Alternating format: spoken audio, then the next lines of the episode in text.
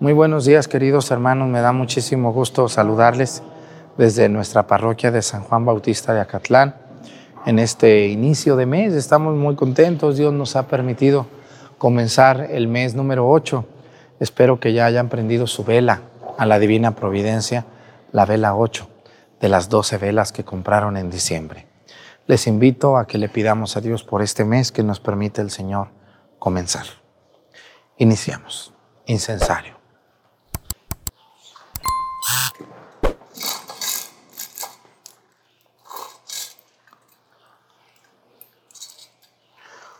Chueco ese. Muy bien. Genuflexión. Avanzamos. Despacito. No llevamos prisa.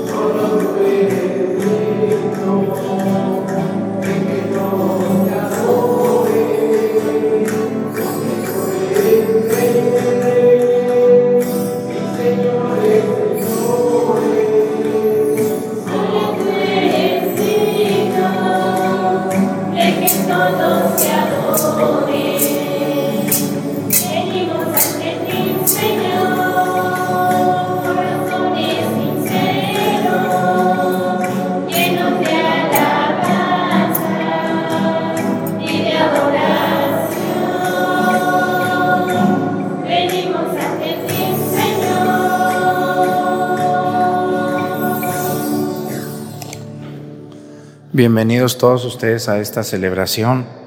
Les agradezco mucho aquí a los jóvenes del coro que ahora sí pudieron venir a acompañarnos, ¿verdad?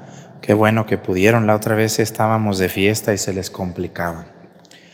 Vamos a pedirle a Dios hoy, en este inicio de mes, a la divina providencia. Que la divina providencia nos asista en cada momento para que nunca nos falte casa, vestido y sustento y a la hora de nuestra muerte el Santísimo Sacramento.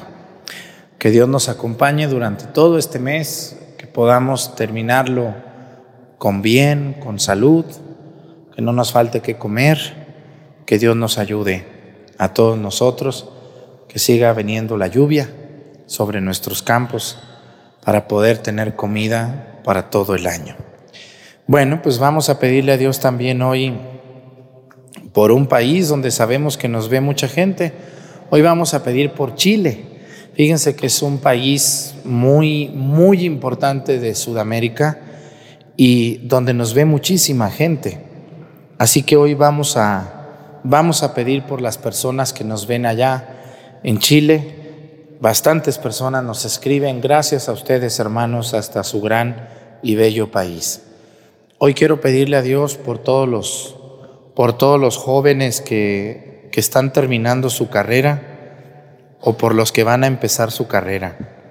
Yo les quiero invitar a todos los jóvenes que, que ven esta misa y a ustedes que están conmigo en misa, que si Dios les permita terminar por lo menos su prepa, ¿eh? Por lo menos su prepa, muchachos, les, no les hace daño. Y si tienen las posibilidades de hacer una carrera, una carrera, aunque sea cortita, hay que hacerla. Porque aunque ustedes aquí en Acatlán les encanta la vendimia, pero si se preparan les va a ir mejor. A veces llegan oportunidades en la vida y si uno, si uno, si ustedes tienen un título, a veces llega un trabajito y piden un título profesional y, y pues no lo tienes y, y si no, pues te hubieran dado ese trabajo muy bueno. ¿O no es así? Así que, ¿ustedes están en la prepa o ya la terminaron? ¿O no van a la escuela? Hay que ir, hay que terminar la prepa, muchachones. El amor y los novios y las novias déjenlos después, que al cabo mujeres y hombres, yo no hay, no hay mes que no bautice más de 20. Siguen haciendo hombres y mujeres. No hay prisa para el amor, ¿o sí? ¿Llevan mucha prisa? ¿Para qué? ¿Para qué? Tranquilos, después de los 25 se casan. Ahorita pónganse a estudiar. Yo invito a todos los que me están viendo, yo en esta parroquia donde estoy, aquí, Acatlán, Pochahuisco, Topiltepec, La Monera, hay mucha deserción de jóvenes de la escuela y me da mucha tristeza eso. Yo quisiera que todos ustedes por lo menos terminaran su prepa. ¿Me están oyendo? ¿Eh? Por lo menos su prepa. Échenle muchas ganas. Y si pueden una carrerita, pues se la avientan también. Yo sé lo que les digo. Así que vamos a pedir por los que van a regresar a la escuela en este mes, que ojalá se animen a ir a hacer su carrera, a estudiar y ser profesionistas. Aunque a lo mejor después ni ejerzan, pero van a tener su título ahí en su casa y decir, yo soy veterinario, yo soy médico, yo soy arquitecto, yo soy contador, ¿eh? Yo soy este, podóloga, yo soy otorrino-naringólogo, yo soy dentista, yo soy lo que sea. Ánimo. Ojalá que me escuchen muchos jóvenes que sus padres no tuvieron, ustedes los zacatecos más viejos no tuvieron las oportunidades que hoy tienen los jóvenes, ¿o sí? No, no había oportunidad. Sus abuelos crecieron con una pobreza tremenda, tremenda, con una exclusión tremenda. Todos estos pueblos originarios eran muy excluidos de todo, de todas las oportunidades. Por eso sus abuelos no pudieron estudiar, no había dinero. Ustedes sí pueden. Háganme caso. Yo sé que lo van a hacer. Ustedes son muy listos. Ánimo. Pues espero que todos los monaguillos y los del coro y todos saquen una carrera y sean, sean alguien en la vida y que no agarren la droga, muchachos, porque pues no, de por sí andan medios atarantados y luego con eso, peor tantito. Vamos a empezar la misa en el nombre del Padre y del Hijo y del Espíritu Santo. La gracia de nuestro Señor Jesucristo, el amor del Padre y la comunión del Espíritu Santo esté con todos ustedes. Pidámosle perdón a Dios por todas nuestras faltas. Yo confieso ante Dios Todopoderoso, y ante ustedes, hermanos, que he pecado mucho de pensamiento, palabra, obra y omisión. Por mi culpa, por mi culpa, por mi grande culpa. Por eso ruego a Santa María, siempre Virgen, a los ángeles, a los santos y a ustedes, hermanos, que intercedan por mí ante Dios nuestro Señor. Dios Todopoderoso tenga misericordia de nosotros, perdone nuestros pecados y nos lleve a la vida eterna.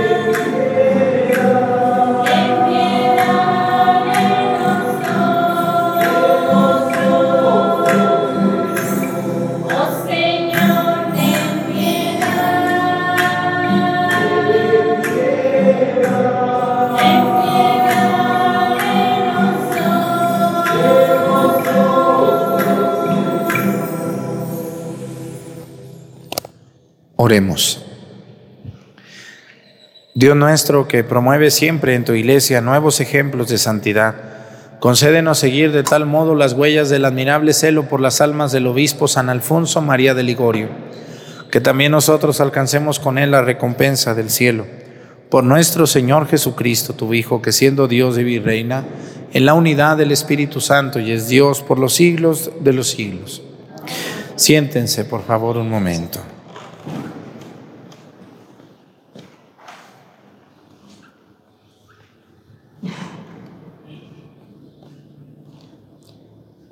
Lectura del libro del Éxodo.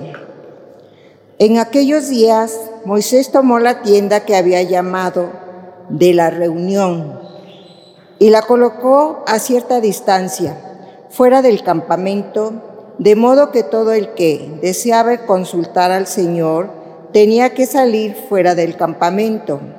Cuando Moisés iba hacia la tienda, todo el pueblo se levantaba se quedaba de pie a la entrada de sus tiendas y seguía con la vista a Moisés hasta que entraba en la tienda de la reunión. Una vez que Moisés entraba en ella, la columna de nube bajaba y se detenía a la puerta.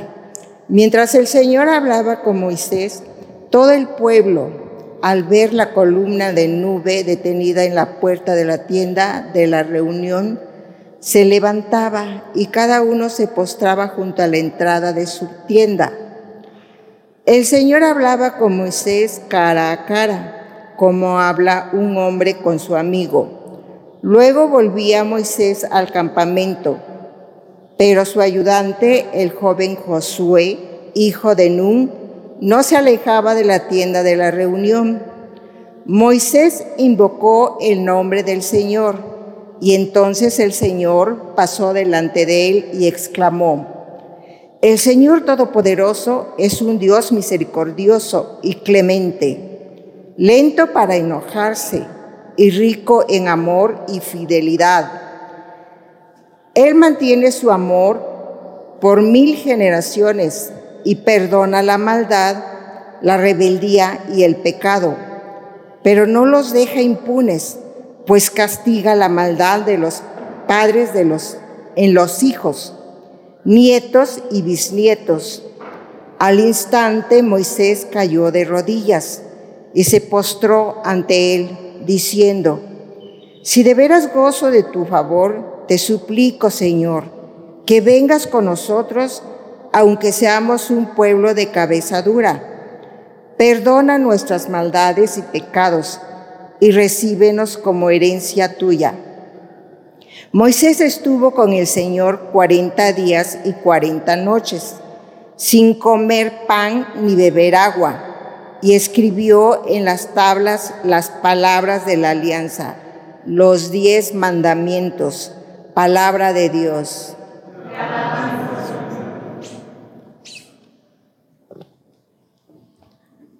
El Señor es compasivo y misericordioso. El Señor es compasivo y misericordioso.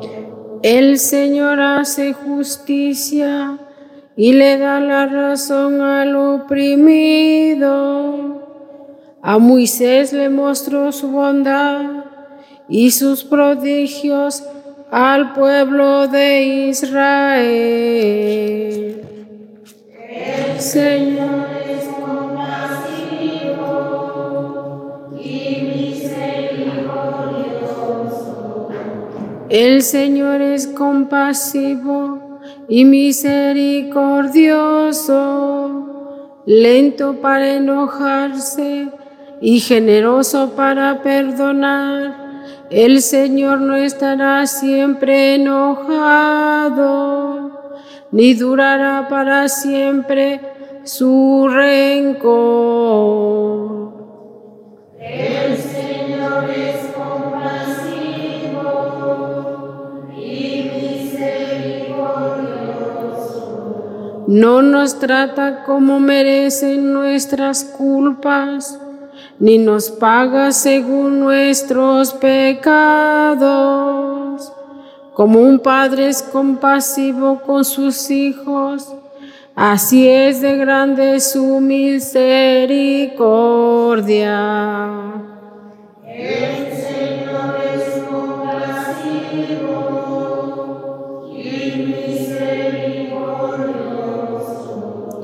Así como un padre es compasivo con sus hijos, así es compasivo el Señor con quien lo ama, pues bien sabe que Él de lo que estamos hechos y de que somos barro no se olvida.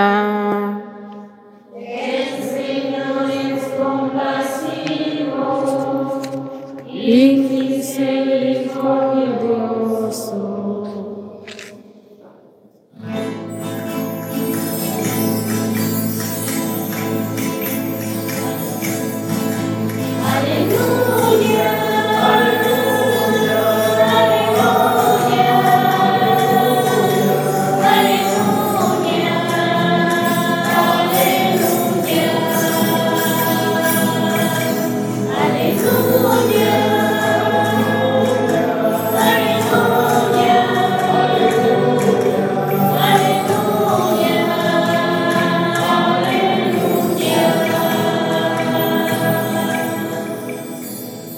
La semilla es la palabra de Dios y el sembrador es Cristo.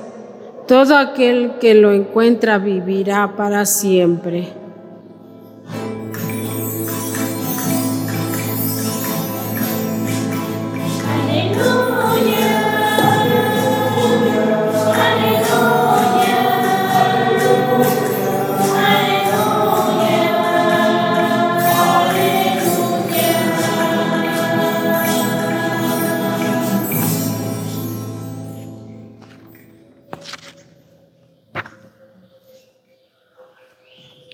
El Señor esté con ustedes. Lectura del Santo Evangelio según San Mateo.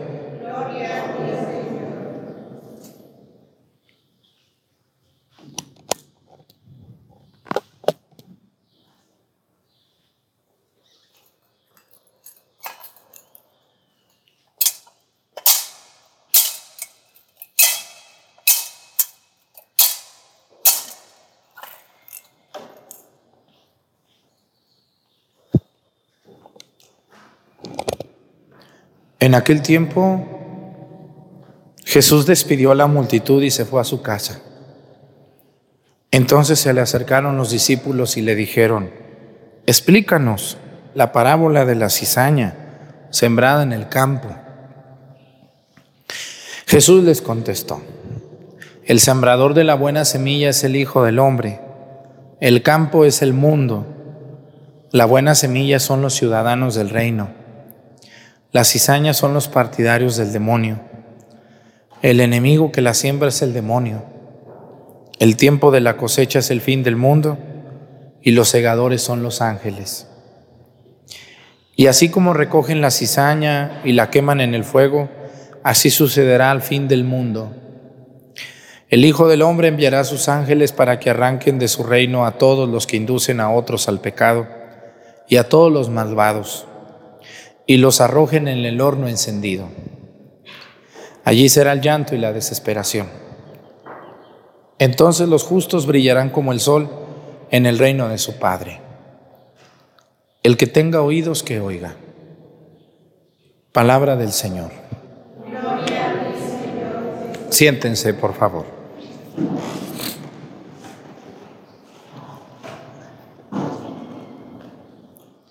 Hay algo que a mí me da mucho miedo, pero también me da mucho gusto al mismo tiempo. Y eso es que me voy a morir un día.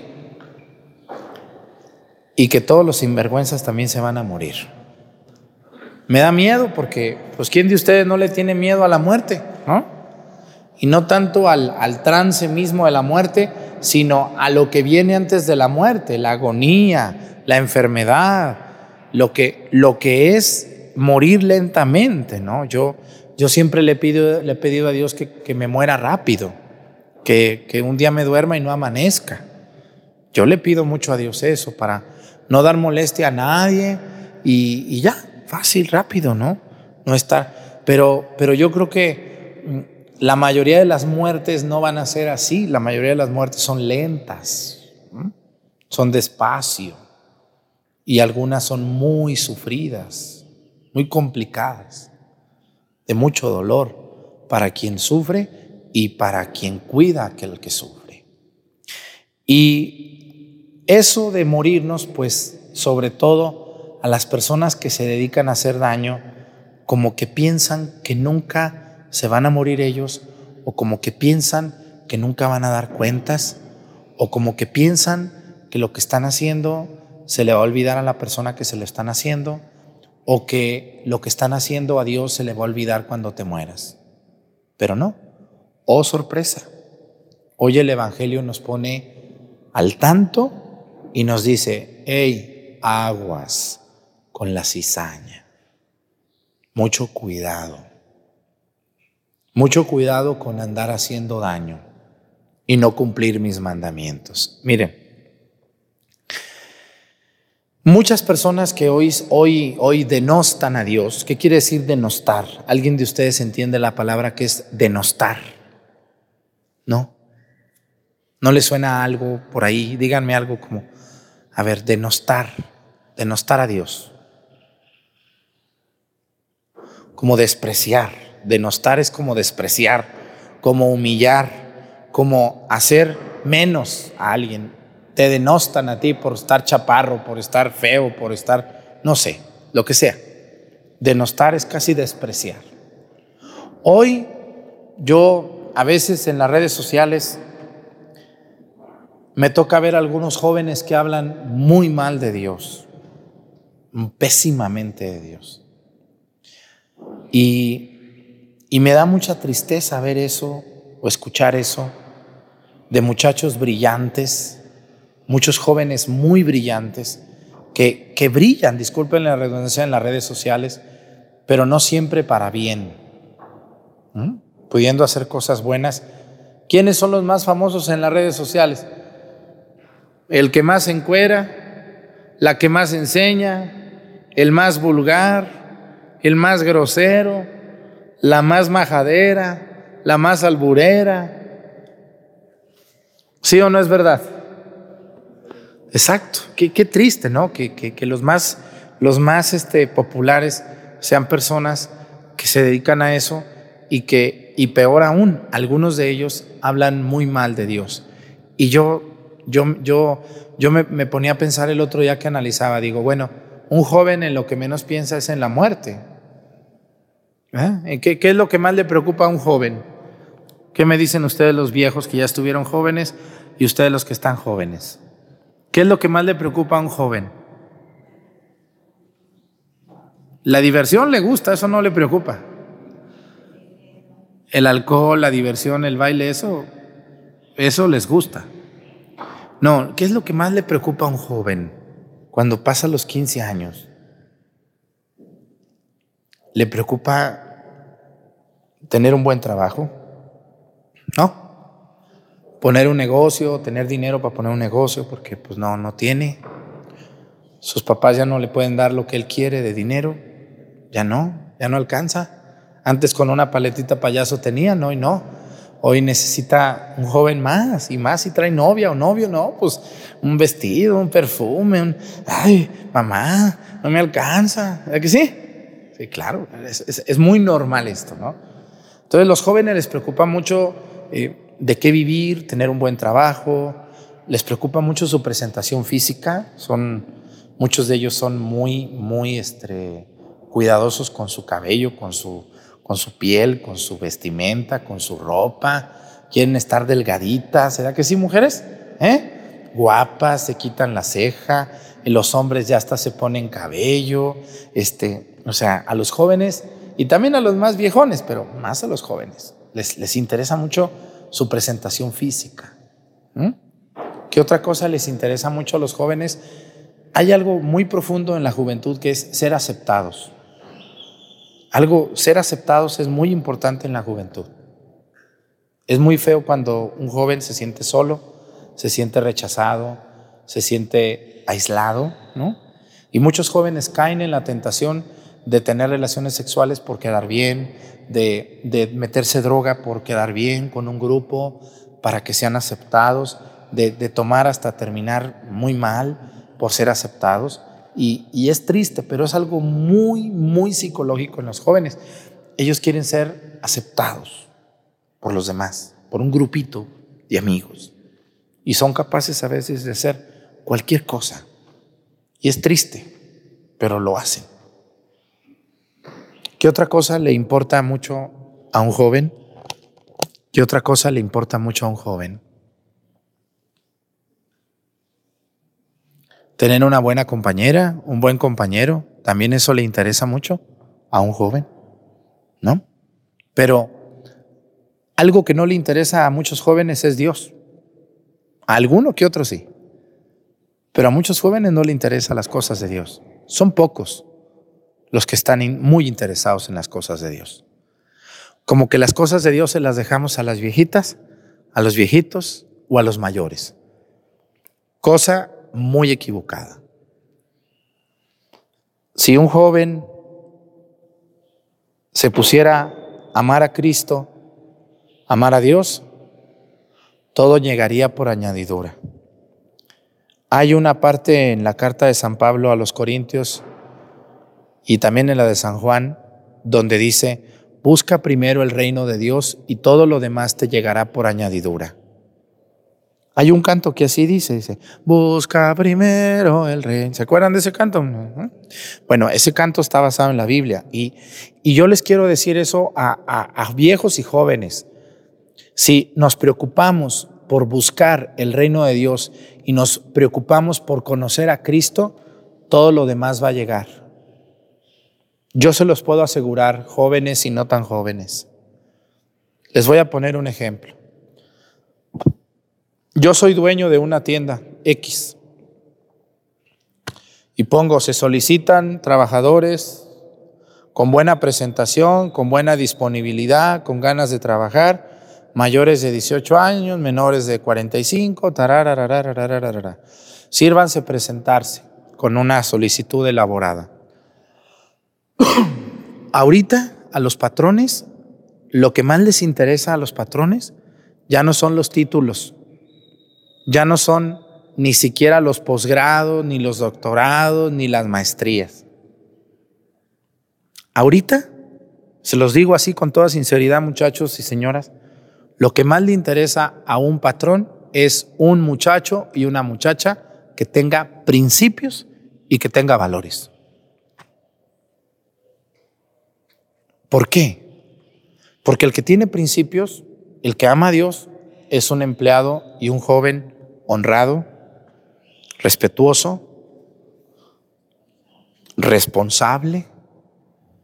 Y yo estoy seguro que a todos ustedes, los que los ven en misa, en la iglesia, un patrón dice, este muchacho me gustó. ¿Por qué? Yo lo he visto en la iglesia y le ayuda al padre, reza, es catequista. Muy bien. No, pero mira, aquí está otro, este estudió en la universidad de la sabe dónde y tiene maestrías y tiene... No. Al final, este estudió lo mismo que aquel. Contrátame a este. Busca primero el reino de Dios y todo lo demás te llegará por añadidura. Yo lo tengo comprobado. Yo lo tengo comprobado. ¿Qué ha estudiado el padre Arturo después del seminario? Nada, naranjas dulces, nada, nada, nada, nada, nada. Lo único que tengo es ganas y fuerza de voluntad y me encomiendo a Dios todos los días para que esto prospere y avance. Hoy el Evangelio habla del trigo y de la cizaña. Hoy a muchos jóvenes no les interesan las cosas de Dios, muchachos. A mí me da mucha tristeza escuchar, escuchar a jóvenes en las redes sociales denostando a Dios, o sea, despreciando a Dios y burlándose de quien sigue a Dios. ¿Qué es lo peor? ¿Qué es lo peor todavía? Porque bueno, si tú no quieres seguir a Dios, felicidades, Dios te bendiga, aunque no lo quieras. Pero, pero el hecho de que tú te burles de quien sí lo sigue, de quien sí reza, de quien sí va a la iglesia, de, que, de quien sí cree en María Santísima, eso ya no te toca. Hey, respeta, Respeta la fe de esa señora. Esa señora, ella cree en María Santísima, ella le gusta ir a rezar. Respeta su fe. Oye, ella no te está obligando a ti a ir o no ir. ¿Por qué tú quieres obligarla a ir o a no ir? ¿no? Entonces, yo les quiero decir algo que es muy profundo y muy serio. Al final de la vida, al final de la vida, será separado el trigo de la cizaña. Y ni los jóvenes ni los viejos tenemos un día seguro. Yo les quiero, les quiero platicar qué es la cizaña. ¿Alguien de ustedes sabe qué es la cizaña? ¿Alguien de ustedes sabe qué es la cizaña? Una planta es una planta, es una planta. ¿De- ¿Para qué sirve esa planta? ¿Para qué? Dígalo, dígalo fuerte, ¿para qué? Para estorbar. Para lo único que sirve la cizaña es para estorbar porque ni los animales se la quieren comer. ¿Cómo se llama la plaga que le nace a la milpa? Que no la deja crecer. ¿Cómo se llama esa planta?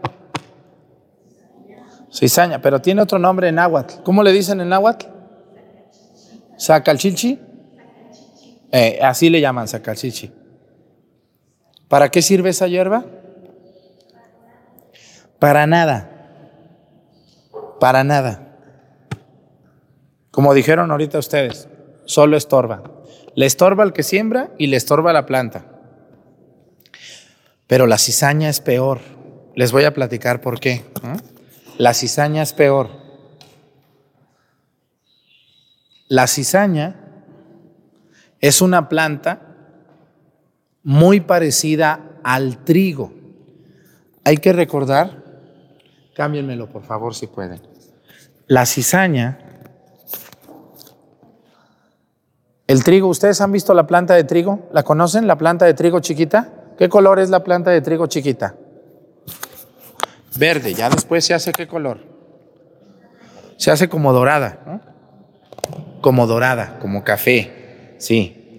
Entonces, eh, la, la cizaña es tan astuta esa plantita que se parece mucho al trigo. Y el trigo es tupidito como el arroz. Tupidito, tupidita, tupidita la planta. Entonces, nadie puede llegar y decir, a ver, quítale la cizaña al trigo. Porque si le quitas la cizaña, también te traes el trigo. Entonces, la cizaña es una planta muy astuta que se parece mucho al trigo. Y, y entonces, quien siembra trigo, aunque vea ahí la cizaña, no la puede quitar porque va a dañar también el trigo. Y cuando el trigo se hace como color dorado, también la cizaña se hace color dorado. Para que no la puedas quitar. Dura el mismo tiempo que el trigo, o sea, no se seca antes ni se seca después. Al final, los que siembran trigo tienen que esperarse hasta que, se, hasta que salen los granos del trigo para quitar el trigo y quitar la cizaña también. Por eso Jesús dice que la cizaña es y son los partidarios del demonio. Y hoy hay gente que es cizañosa. No sé si ustedes en su escuela tengan compañeros que en lugar de ayudar estorban.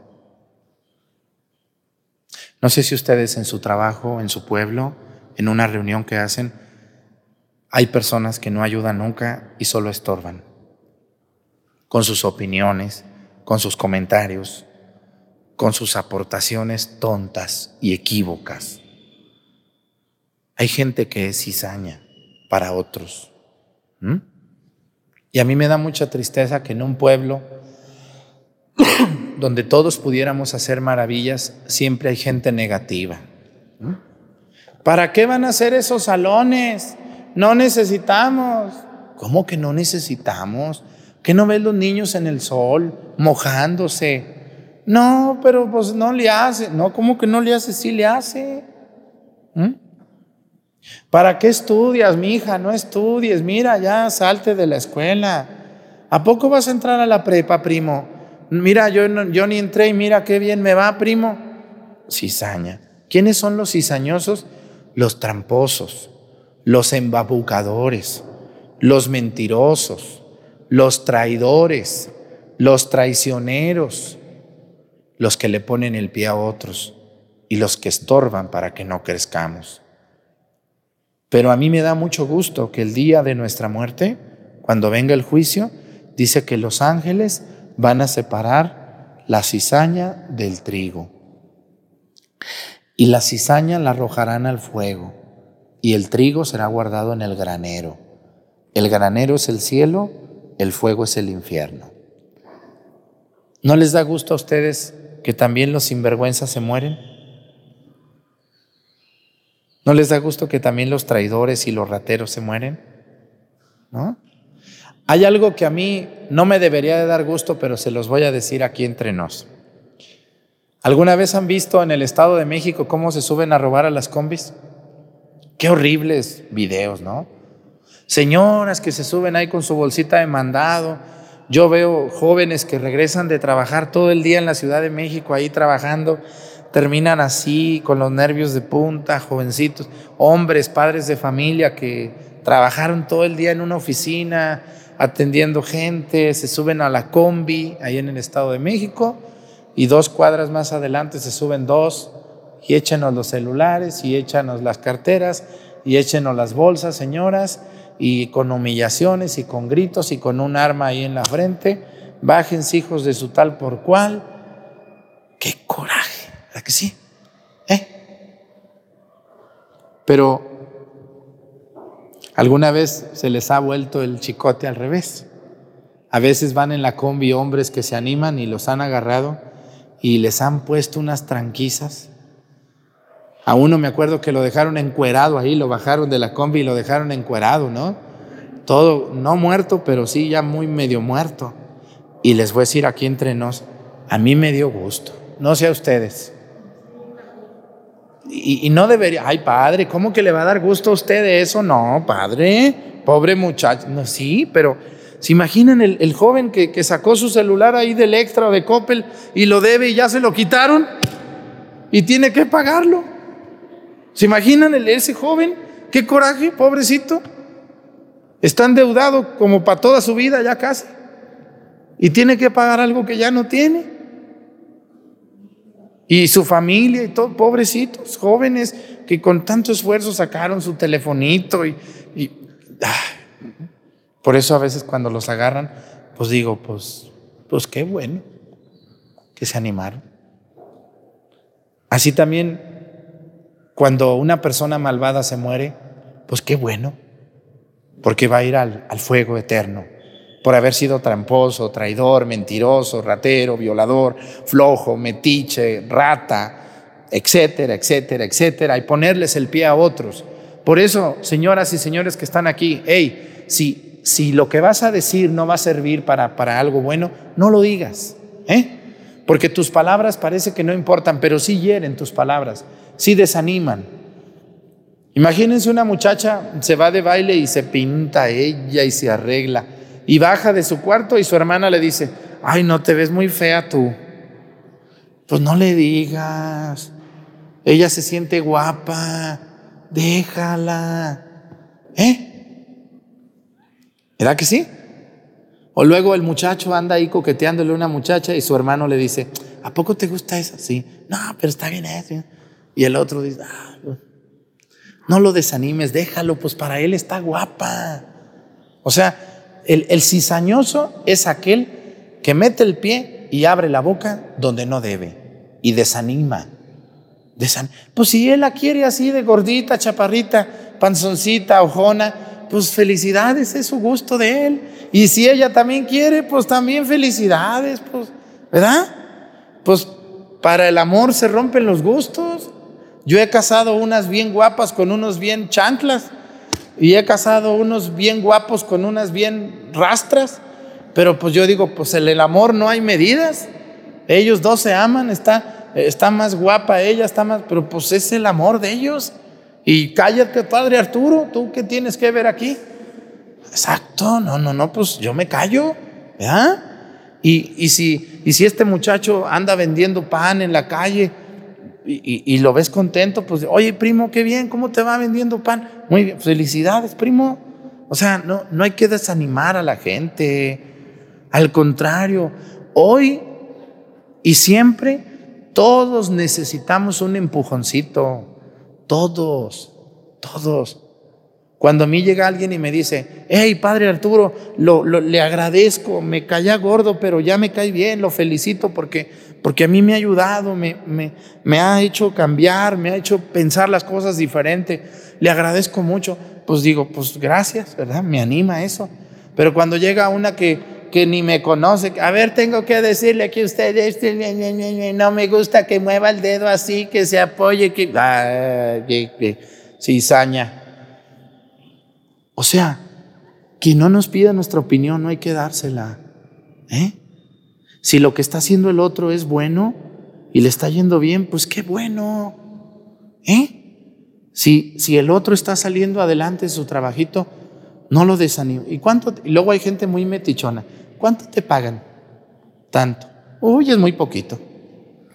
Yo una vez me dijo así una, ¿cuánto te pagan? Pues muy poquito. Le digo, ¿usted me va a pagar más? Si no, cállese la boca. Yo estoy bien allí. ¿Eh? ¿Sí o no hay gente así un, poquito curiosa? ¿Sí hay gente poquito curiosa o no hay gente poquito curiosa? Yo tengo gente que luego va a mis viajes y por ahí hay un colega mío, fíjese, colega, que a todas las personas que van al viaje conmigo les pregunta, ¿cuánto te cobró el padre Arturo? Tanto. "Mm, muy caro. ¿Y a dónde te llevó? "Mm, yo te hubiera llevado a más lugares. Pero ese colega que les pregunta a todos que cuánto les cobro y que a dónde los llevo, no ha hecho ni una excursión. Entonces, la cizaña destruye. Ánimo. No, no desanimemos a la gente. Hay gente que es feliz con su trabajo. Yo me fijo aquí en el mercado de Chilapa. Hay viejitos que llegan y ponen ahí su puestecito de, venden ahí unas pilitas de ciruelas, de jitomate, de papitas. Y ellos están felices y acaban su venta y se van contentos a su casa. ¿Eh? Son felices, muy felices. Y hay que animar a la gente. Todos hay que dejar de meternos en lo que no nos importa y dejar de dar opiniones quien no nos las pide. Y, y si lo que voy a decir no es para bien, mejor me lo trago. Porque si no me convierto en un venenoso, en un intrigoso, en el fondo, en un envidioso. Que Dios nos ayude a animarnos mutuamente. Pónganse de pie. Presentemos ante el Señor nuestras intenciones. Vamos a decir todos, Padre, escúchanos.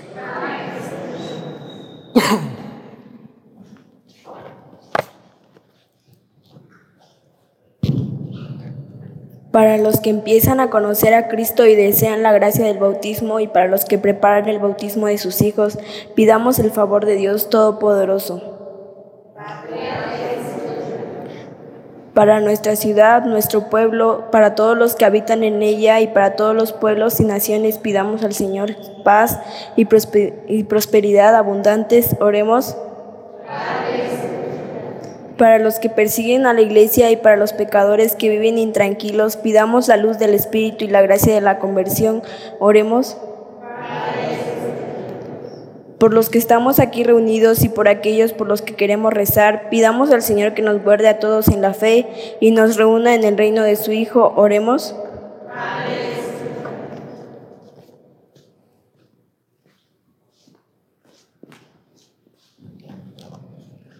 Pidamos a Dios por todas las personas que se sienten desanimadas por los comentarios de otros, por la intromisión de gente ajena. Que Dios les ayude a seguir adelante a pesar de lo que puedan decir de nosotros. Por Jesucristo nuestro Señor, siéntense por favor.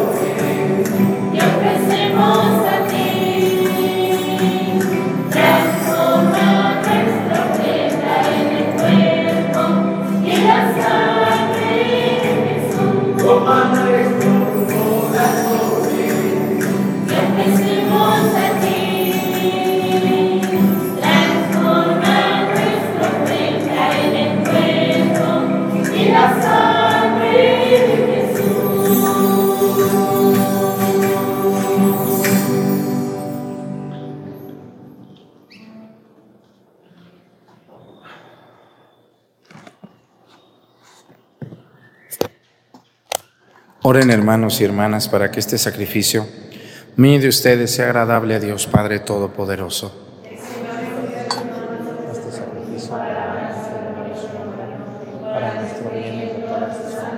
Iglesia. Inflama, Señor, bondadosamente nuestros corazones con el fuego celestial del Espíritu. Tú que concediste a San Alfonso María celebrar estos misterios y ofrecerse a sí mismo por medio de este santo sacrificio por Jesucristo nuestro Señor. El Señor esté con ustedes. Levantemos el corazón. Demos gracias al Señor nuestro Dios. En verdad es justo y necesario, es nuestro deber y salvación darte gracias siempre y en todo lugar. Señor Padre Santo, Dios Todopoderoso y Eterno, por Cristo Señor nuestro, cuya muerte celebramos unidos en caridad cuya resurrección proclamamos con viva fe y cuyo advenimiento glorioso guardamos con firmísima esperanza. Por eso con todos los ángeles y los santos te alabamos proclamando sin cesar, diciendo.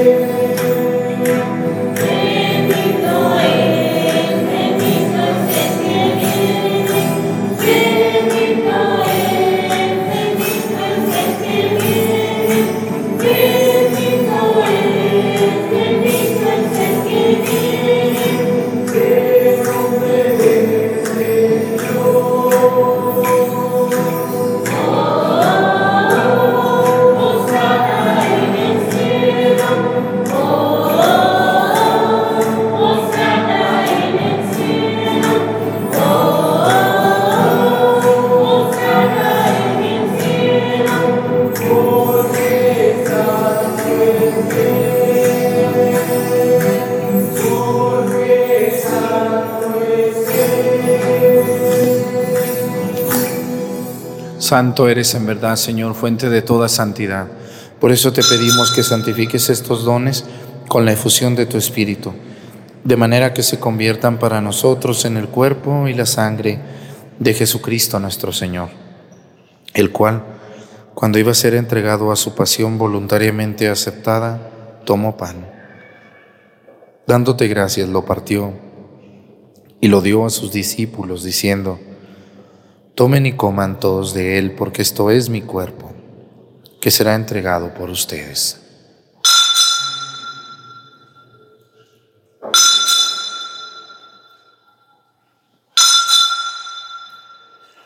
Del mismo modo, acabada la cena, tomó el cáliz Y dándote gracias de nuevo, lo pasó a sus discípulos, diciendo, Tomen y beban todos de él, porque este es el cáliz de mi sangre, sangre de la alianza nueva y eterna, que será derramada por ustedes y por muchos para el perdón de los pecados.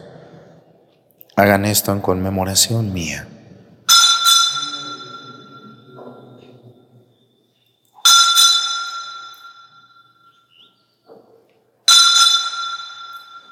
Este es el sacramento de nuestra fe.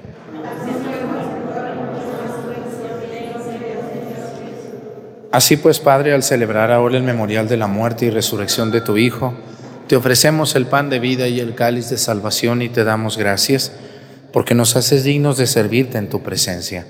Te pedimos humildemente que el Espíritu Santo congregue en la unidad a cuantos participamos del cuerpo y la sangre de Cristo.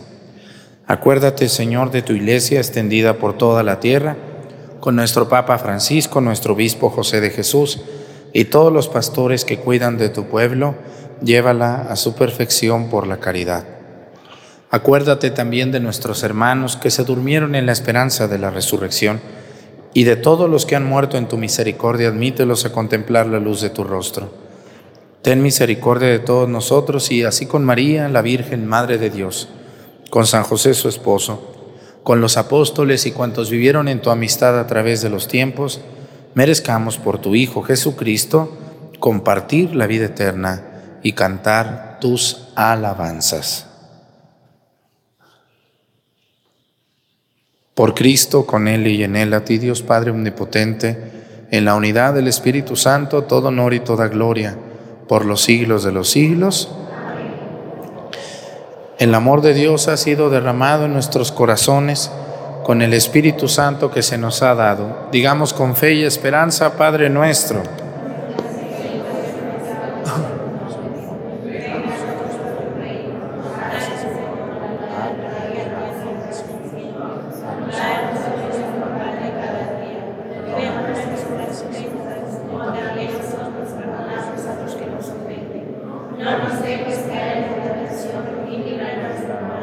del mal. Líbranos de todos los males, Señor, y concédenos la paz en nuestros días, para que, ayudados por tu misericordia, vivamos siempre libres de pecado y protegidos de toda perturbación, mientras esperamos la gloriosa venida de nuestro Salvador Jesucristo. Poder y la gloria por siempre, Señor. Señor Jesucristo, que dijiste a tus apóstoles, la paz les dejo, mi paz les doy. No tengas en cuenta nuestros pecados, sino la fe de tu iglesia. Y conforme a tu palabra, concédele la paz y la unidad. Tú que vives y reinas por los siglos de los siglos, que la paz del Señor esté con ustedes. Vamos a darnos con nuestra mano un saludo de paz.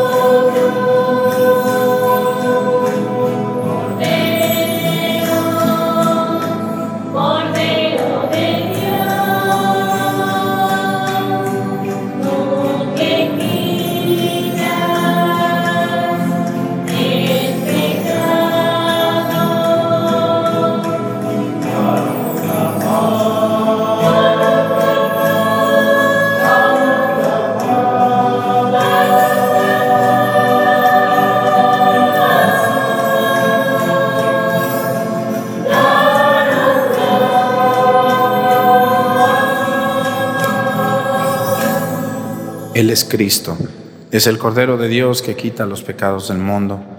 Dichosos los invitados a la cena del Señor.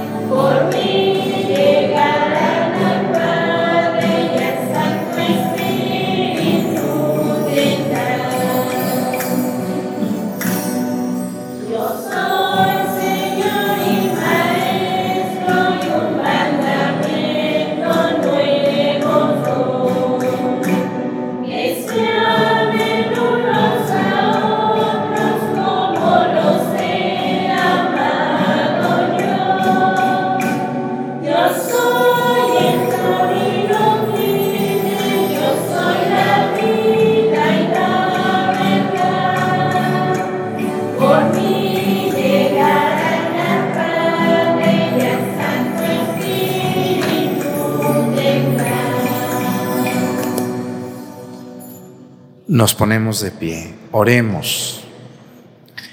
Dios nuestro, que quisiste que San Alfonso María fuera un fiel admirador y predicador de este gran misterio, concede a tus fieles participar con frecuencia en él y que al recibirlo te alaben sin cesar. Por Jesucristo nuestro Señor. Pues muchas gracias a todas las personas que me ayudan en la misa, a los chicos del coro, a los monaguillos, a los que leen, a los que preparan la misa, a los que están atrás de cámaras. Gracias a ustedes y sobre todo gracias a la gente que nos ve. Si no nos viera nadie, pues no le echaríamos ganas, ¿verdad? Pero mientras, como dijo Vicente Fernández, mientras ustedes aplaudan, nosotros cantamos. ¿Verdad que así dijo Vicente, ah, Vicente Fernández? Dijo, bueno, pues yo pensé que terminando la pandemia ya no nos iba a ver la gente, pero resulta que sí, Hay gente que me dicen, yo voy a mi parroquia, pero también los veo a ustedes. Ah, bueno, está bien. Eso no es problema. Yo sí les quiero recordar que hay que ir a sus parroquias, ¿eh? porque pues mucha gente me dice, padre, yo no me confiesa por teléfono. Le digo, sí, también te voy a mandar la comunión por teléfono. también te la voy a mandar por teléfono. No, la confesión se tiene que hacer en vivo y a todo color con el sacerdote cercano ahí donde ustedes viven. Yo no puedo atender a la gente más que el domingo después de la misa de Pochahuisco a las once y media. Y, y ya, no puedo otro día. Yo tengo muchas otras ocupaciones aquí. Una señora me dijo, ay, pero el padre Pío de Pietrenchina, él confesaba cinco o seis horas todos los días. No, pues el padre Pío, sí, pero déjele platico algo. Cuando el padre Pío vivió, los sacerdotes nomás celebraban una misa en la mañana, a las 5. Era todo lo que hacían. Los demás días se ponían a rezar, a estudiar. Entonces no había, no podía el padre celebrar misas acá y misas allá, y grupos y reuniones y juntas y pláticas y, y fiestas patronales y procesiones. No había todo eso. Hasta 1964 esto empieza. Entonces, antes los padres pues se la llevaban más tranquila, se puede decir. Por eso dicen, ay, pero si el Padre Pío confesaba todo el día. Ajá, sí. Entonces, yo también, si no tuviera más misas, si no tuviera más, pues también aquí a la hora que vengan, aquí estoy. Pero pues no, no son otros tiempos, son otras situaciones. Por eso vayan a sus parroquias, allí donde ustedes viven, seguramente los padres tienen un horario para confesar un día, pues ese día, y no estar enfadando a cada rato y en todos lados, ¿no? Hay unas que no sé qué tienen, que andan en todas las parroquias confesándose. Digo, bueno, pues qué tantas ganas de platicar los pecados, ¿verdad? Pues una vez al año, dos veces y se acabó. No exagerar. Les invito mucho a eso y a comprendernos que, a comprenderme pues que no, no puedo estar todo el tiempo. Y luego me dicen, confiéseme por teléfono. Sí, hey, te voy a mandar la comunión también por teléfono. No, se confiesa en vivo y a todo color. Así como cometiste pecados en vivo y a todo color. ¿verdad? Así de sencillo. El Señor esté con ustedes. La bendición de Dios Padre, Hijo y Espíritu Santo descienda sobre ustedes y permanezcan para siempre. Que tengan bonito día, nos vemos mañana con la ayuda de Dios. A ustedes, gracias.